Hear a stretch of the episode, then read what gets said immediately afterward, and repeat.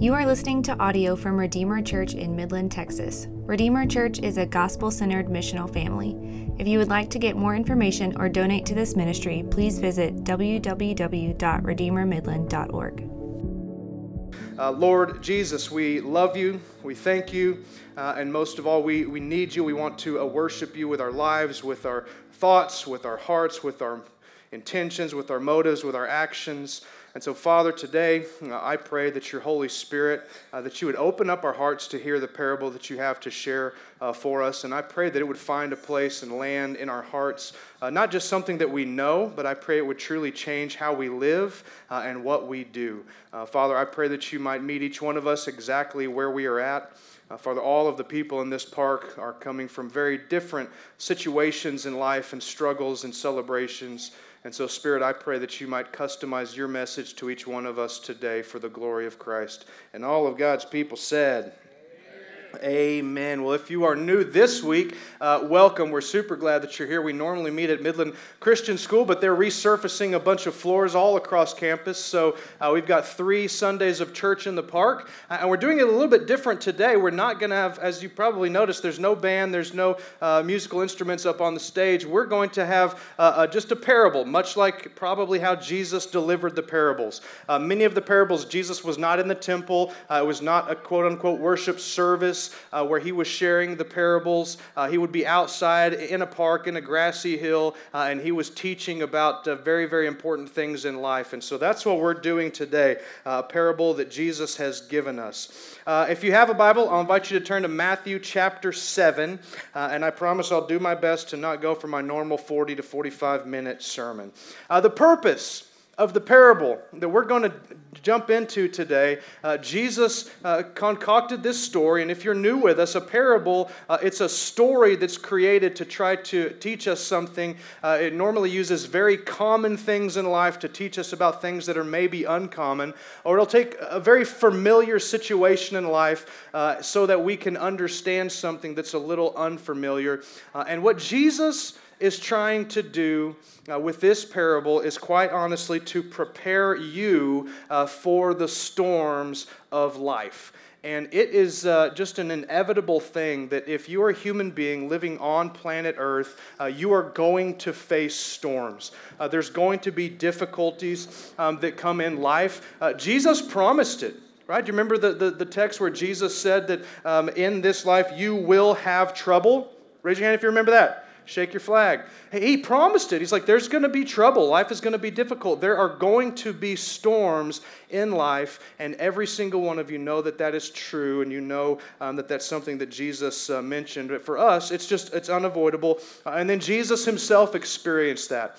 Uh, if you look through Jesus' life and you read the Gospels and the story of Jesus, then you find that there were a lot of storms that hit his life, a lot of difficult uh, circumstances, betrayed by friends, uh, a lack of money. Uh, he had to deal with tax collectors as well. so, just like a, a lot of things that Jesus' own life, he was dealing with with his own storms. And, and you know this the storms hit everyone. Uh, it's not like storms only hit rich people or only hit poor people or only hit those uh, with high le- levels of education or low levels. Like every human being is just going to face storms, rich or poor. It doesn't matter what color your skin is, you're going to face storms uh, in life.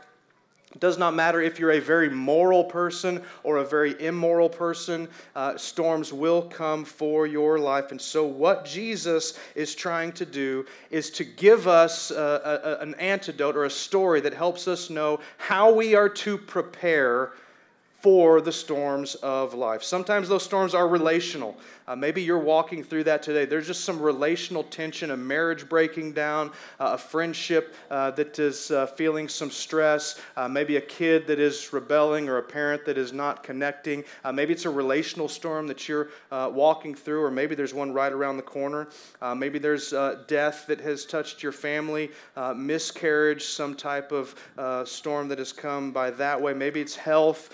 maybe it's sickness um, that you are dealing with or will dealing with. Maybe it's an internal thing, loneliness, maybe some type of depression or anxiety where you just feel uh, there's a storm in your soul. Uh, maybe it's a job thing. Uh, maybe there's a, a, round of layoffs coming, or maybe you were promised a job and it's not there. Maybe you're struggling uh, financially. There's a lot of different ways that storms can show up in life, uh, but I know this Jesus promises storms and the parable that we're going to look at today is how Jesus is trying to help us prepare to navigate the storms well.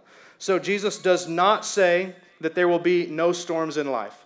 And there's a lot of preachers that, that kind of teach that, like if you're faithful to Jesus and if you love Him enough and if you uh, have a lot of faith and trust, then you won't have any storms in life. Uh, and Jesus, uh, He never says that. He doesn't say you can avoid the storms, uh, but He does give us a path to navigate through those storms um, well. So the story for today uh, is the wise man and the foolish man, or some people call this parable uh, the parable of the wise builder. I will tell you this just by way of quick intro. this story contains two different men, um, two different stories of how these men were uh, living their lives. Uh, let's just pretend that uh, they live side by side in the exact same neighborhood and they're going to face the exact same storms, uh, but they will come out very different. One of them will be absolutely devastated, and one of them will navigate through the storm uh, and, uh, and will endure. Uh, they both faced the same storm, but came out with a very, very different outcome. One was prepared, and one was ready for the storm, and one was not. And so I don't want to, as I kind of present this to you, uh, I don't want us to think through these are maybe two different men out there uh, that maybe one does something wise and, and one does something foolish. Uh, what I would love to invite you to think through is these are two options the, the only two options, really, that every single one of us have as we walk through life. Uh, so we don't get to choose our storms. But we do get to choose which one of these men, which one of these builders we will emulate. And the parable in Matthew chapter 7, verse 24, goes something like this. In my Bibles, it's red letters. These are from the lips of Jesus himself. Jesus says, Everyone, then, who hears these words of mine and does them, you should circle those two words in your Bible if you're a note taker, and does them, will be like a wise man who built his house on the rock. How many of y'all remember the old song? The wise man built his house upon the rock. You're like, that's enough. We thought about singing that. Maybe we'll sing that together later. Um, we'll be like a wise man who built his house on the rock. And the rain fell, and the floods came, and the winds blew and beat on that house, but it did not fall, because it had been founded on the rock. And everyone who hears these words of mine and does not do them will be like a foolish man who built his house on the sand. And the rain fell, and the floods came, and the winds blew and beat against the house, and it fell, and great was his fall. There's only two characters in this story. These are two options for you and I. The first one is the wise man that built his house on the rock. If you think about it just for a moment, uh, for that man that took the time to get down to the, to the bedrock to build a strong foundation for his house, it was probably slower, don't you think? Uh, he was probably working much longer than, the, than man number two. It was slower. Uh, it was probably more difficult. Uh, no doubt required more work. It was probably more expensive, cost more materials. It cost more uh, labor for him. Uh, and he probably had some really calm, incredibly beautiful days, and he had to use those days working, not enjoying them, uh, because he was preparing for something in life. and there's probably, there's probably an element of him having to watch the person who built their house on the sand were done in one day. They were out playing. They were out, you know, running through, you know, with their ribbons in the in the frolicking in the grass. And while he was working, he had to watch other people uh, having fun while he was working. That's that's man number one, uh, the wise man. Took more time, probably took more money, probably was more difficult. The foolish man was probably quicker. Uh, it was probably so much quicker to just throw together a little shanty on the sand. Uh, it was probably cheaper. Uh, no doubt it was much easier, and he got to be done be, and just go begin to have fun and go on vacation. Maybe he mocked, uh, maybe he made fun of the person uh, who was wasting vacation time, was wasting a beautiful day preparing. Uh, maybe while he was out there, he was mocking the, the, the wise builder. and he used the calm and the pretty days days before the storm to uh, go play and to have fun. Uh, how many of y'all have seen the show uh, Alone?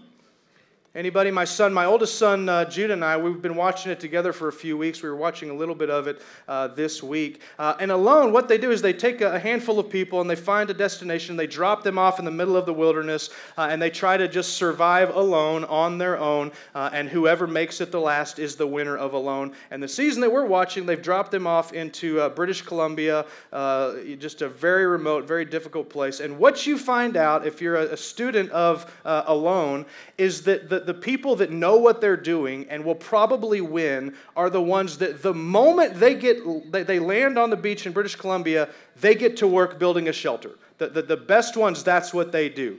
And you can think about it, and it's like, well, that makes a whole lot of sense because they know winter is coming. So it doesn't matter if the day is beautiful or not. Uh, they know that winter is coming, and so they uh, use all of their energy early on to try to build a shelter. Uh, you and I, if we saw someone in alone and they were dropped off uh, on the beach of this lake in British Columbia, uh, and they thought, you know what? It's a beautiful day, the sun is out there's a nice little breeze and so they think i'm just going to i'm going to take the day off and i'm going to go swimming you and i would all think what what a foolish person, what a moron, right? because you're like, don't, don't you know, like it's just inevitable. The storms are coming, winter's coming. You have to get prepared. And so this is what Jesus is telling us. And this is what's so unique, I think, from my perspective. I've been, uh, this month marks 20 years of ministry for me. Uh, I began when I was 20 uh, years old doing youth ministry. Uh, and what you see in life is that so many people, even churchgoers, uh, will, will walk through life as that second person in alone. Just like not a care in the world. Don't think that a storm is coming for our life. Don't read your Bible. Uh, don't do the hard work of investing in community. Uh, don't work to seek God when everything is going well. Uh, don't labor to try to see the world as God does and develop a Christian worldview. Uh, to deeply invest in friendships and to like there, there there's a lot of um, a lot of opportunity when things are going well for us not to do the hard work of preparing for the storms. The wise man and the foolish man had uh, one thing in common and one thing that was uh, different, that was unique to the wise man. What they had in common, if you go back and look at this, Jesus phrased these almost the exact same. The wise person and the foolish person, one who would be devastated by the storms of their life and one who would endure, they had this in common. They heard the same messages, right? They heard the same things. They listened to all the stories. They were at church and they listened to the sermons. They had the podcast information. They went through the Bible study. They all consumed the same information. Jesus says, Everyone who hears these words, that's how he begins to describe the wise man. And then the foolish man, he says, And everyone who hears these words, they had that in common. Okay? So that's step one. You have to hear, but that, that's, that's the only thing they have in common. There's, there's something that was very unique to the wise man.